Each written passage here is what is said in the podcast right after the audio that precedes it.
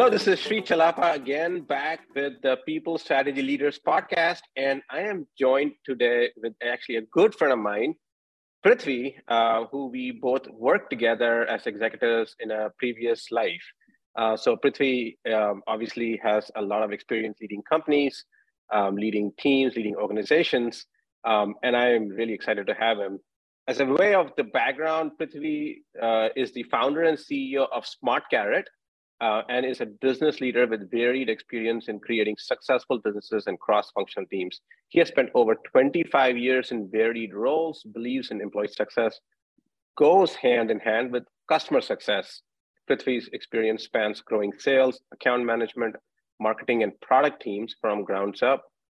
His experience in growing his last organization, uh, which is where we work together, to a $110 million revenue entity gives him enormous insights into various stages of growth and the associated team management. So obviously, you know, uh, the growth we had in a previous uh, organization, Emids, where we worked together, uh, was it went through all stages from a startup to a late stage startup to a very successful company. So, what were some of the uh, you know, welcome to the welcome to the uh, call, Prithwi. But you know, the first question uh, wanted to ask you is what are some of the learnings you had in that process in team building? Hey, Sri, first of all, uh, thanks for having me and uh, congratulations to you as well as the entire Engagedly team as well for the enormous growth you are seeing and success. I'm very glad to be here. Uh, to your point, you know, yeah, it's quite, it had, it has, it was quite a journey growing. And, and as you are aware, we have gone through our ups and downs, uh, you know, in, in business cycle as well as, as, as we have handled teams. So fair amount of learning, Sri. I think uh, uh, it, it, spans across you know three, four broad areas. I would mention. Uh, early part of my career, and as we went, as I went through business school, uh, and even my early part of my Emids journey, I was very skeptical of uh, the word culture, and I think a lot of people are. And across that journey, and now as I run my own organization, I'm much more appreciative of, uh, you know, and respectful of uh, the difficulty it is to create a good culture in your organization. So, and and and even in, within you know a small team. So that num- would be number one, and maybe we could speak about that a little later. Uh, then obviously a ton of learning and hiring people uh, a ton of learning in you know how you incentivize motivate people? How do you uh, you know keep keep being consistent as you drive certain uh, revenue metrics or you know performance goals across uh, teams? Uh, also a good amount of learning in how to let people go. Uh, you know so i think all that is part of team building and, and i would say those top three would be primary areas which we have gained maximum amount of exposure yeah, so let's talk about uh, the hiring and finding the right talent and and having the right talent stay with you first sure.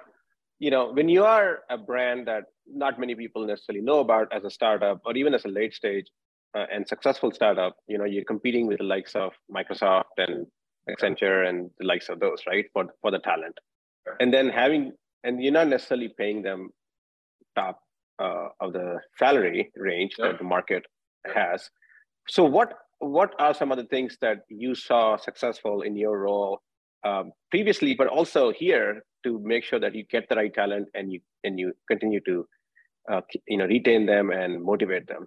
Yeah, no, excellent question. I think uh, for you, obviously want to attract uh, performers and people who are above average and are likely to be above average in performance uh, when you're looking out uh, to build a team.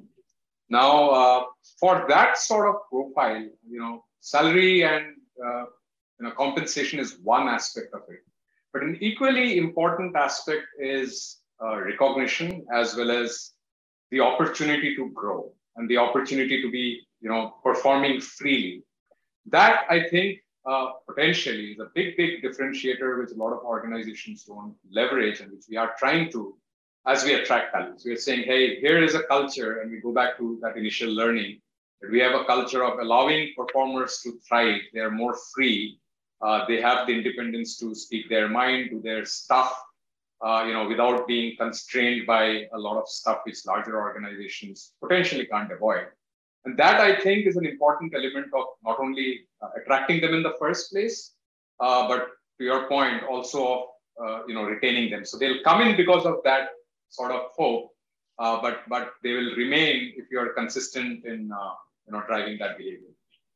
Yeah. So to summarize, culture is an important ingredient where they feel that they have um, a place to speak up their mind um, and are empowered to take decisions and do the things that they feel is right to move the company forward, move the organization, their goals forward.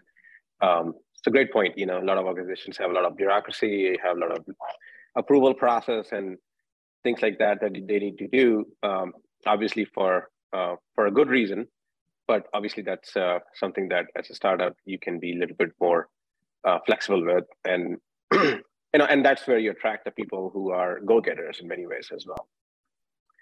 Um, so as we as we talk about that, you know, what uh, so what do you look for people when you're hiring them to be successful uh, in your culture that you are you're building and the teams that you're building?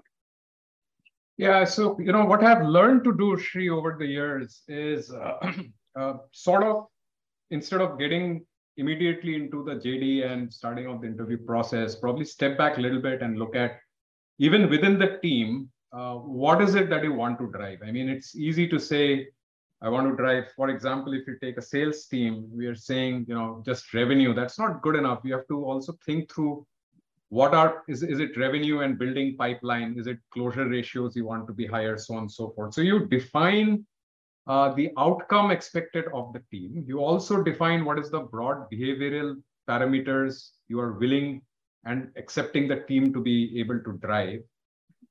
Then you go and try and find fitment from the market to fit into that scheme of thing it is not necessarily but it is avoidable to make a generic hire and then try to retrofit back into your culture, processes, and outcomes. Uh, so, so that's one aspect. And, and once you have those line of sight for different roles and different teams, as well as a broad organizational fitment, then you go and look for those specifics. You will, of course, look for the standard skill sets uh, for that role.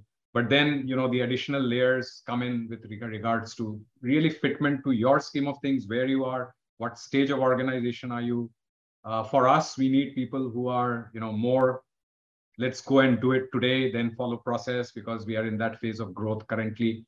But at a later stage, we may want to look at somebody more, you know, uh, aligned more to process than than than than to day-to-day hustle. Uh, just to give you an example. That makes sense. You know what? Uh, you know, somebody who was really good in sales at let's say IBM may may not be as good of a salesperson in a startup like SmartKarrot or Engagedly um, because you know they are in different stages of their evolution and the companies are in different stages of evolution. You know this reminds me of this uh, really good book that i read uh, a few months ago which actually was written like 15 20 years ago. It's called who. Mm-hmm. and who basically says the biggest problems that executive faces is who to hire who right. to fit in that role. That is pretty much the only biggest problem that they have.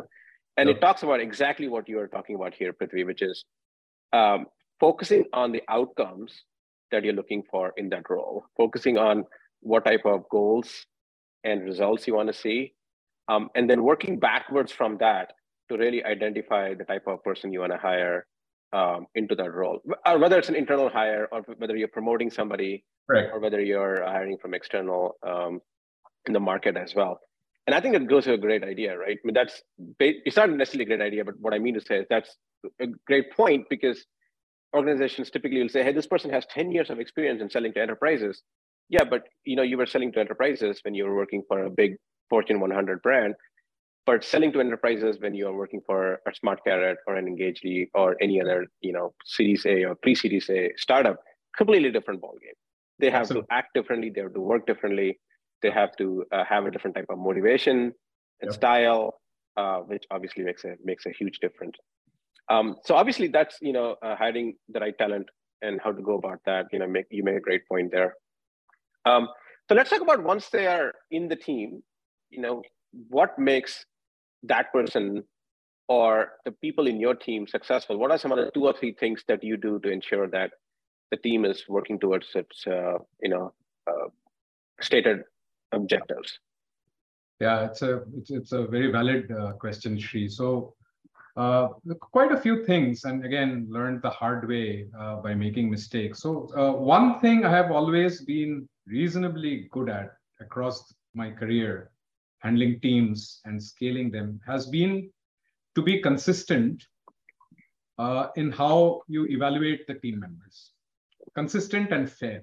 Uh, that came naturally to me, and that worked for me. And I think I continue to believe in that and do do that now by you know uh, design Earlier, it probably used to happen by default. Uh, so being consistent in one, your communication, being consistent in what goals you have set, and being fair in treating all team members. You know, right. it's, it's not about being equal. You don't treat everyone equally. You have to treat performers differently than you treat non-performers.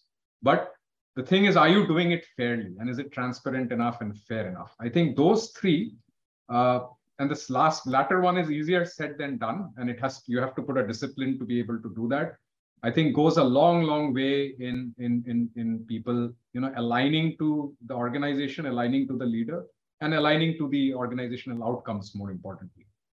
Yeah. And you make a great point. One of them that really resonates with me is being consistent in your goals and your objectives. Um, I would add the word clarity as well. Yep.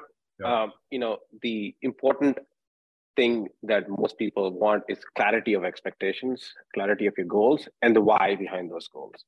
Uh, so they know why they're doing what they're doing. Right. Right. Um, and when I see managers and leaders uh, in my past life, and sometimes even now um, in other uh, organizations, where uh, they change what they want every two weeks because yeah. they heard something from somebody at a bar or read an, yeah. read an article somewhere or uh, they just felt it felt it differently another day. And if you start changing your goals and expectations uh, that's where the people get confused and they get demotivated more importantly. So you know having consistency is great. And being fair is absolutely critical. So you know i, I really appreciate uh, you know the, that approach there yeah, just to awesome. underline one, if I may, just to underline what you said, one point, I think you made a very, very important point of clarification of the why. I mean, look, as, as a startup uh, and, and the phase we are at right now, we do change tracks. I mean, it's, it's not as if we don't, because we need to. At times, we understand we are going down the wrong path. We need to change and change fast it is okay to change as long as you clarify and explain to the team why you are doing it. I think people Correct. understand, align to it. So you made a very good point that, yeah, and we do it fairly often, or we are forcing ourselves to be diligent in doing that. Every time you change track uh, or, or make a change to the outcome the team is expected to align to, please spend some time explaining the rationale behind why. Yeah, yeah, absolutely. Well, um, you know, as you look at the leadership and as you continue to build your build your team, I'm sure you're uh, at least you know you at least admire a few leaders out there. So my question I always ask every guest is you know maybe name a leader that you feel you really admire and um, somebody you like to emulate or at least take some lessons from. Yeah, and uh, you know uh, so right off the cuff, uh, you know, what is top of mind for me are uh, I've been an avid sports person myself, Shri as well, and I take a lot of learnings from what you see in team sports uh, to corporate life, uh, and in that context, uh, you know, coming from my Indian heritage and background uh, and following cricket as actively as I have, one of the significant learnings I've taken even into corporate life is from what most people in India would know as, as Mahendra Singh Dhoni. Uh, you know, right from grounds up to whatever we have discussed right now on this call, I think he's a great, good example of backing the right people, setting the right culture, putting the team accordingly, letting go of, you know, even seniors because they didn't fit that culture anymore or didn't fit the alignment to the team principles anymore clarifying reasons of why you should be doing what you should be doing. Uh, so I'm a great, great admirer of Mahendra Singh Dhoni. Yeah, yeah. No, he's absolutely uh, an amazing, was an amazing captain, and I think uh, I have a lot of respect for him. But I also the New Zealand captain. He's he's one of those uh, people yeah. who I have a lot of respect for.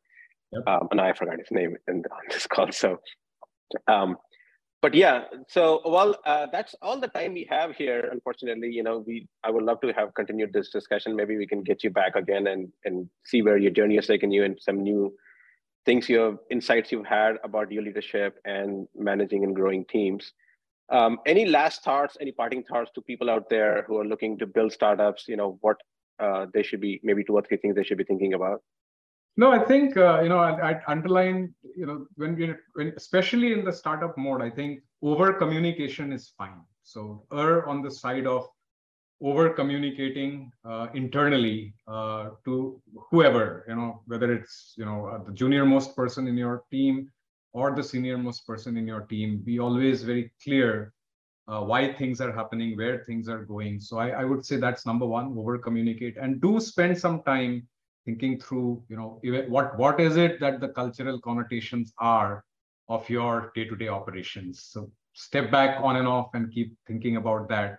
I think eventually in the long run uh, those two aspects uh, definitely pay off. So Sri, thanks for having me. I think wonderful talking to you. Uh, would love to have you on my podcast as well.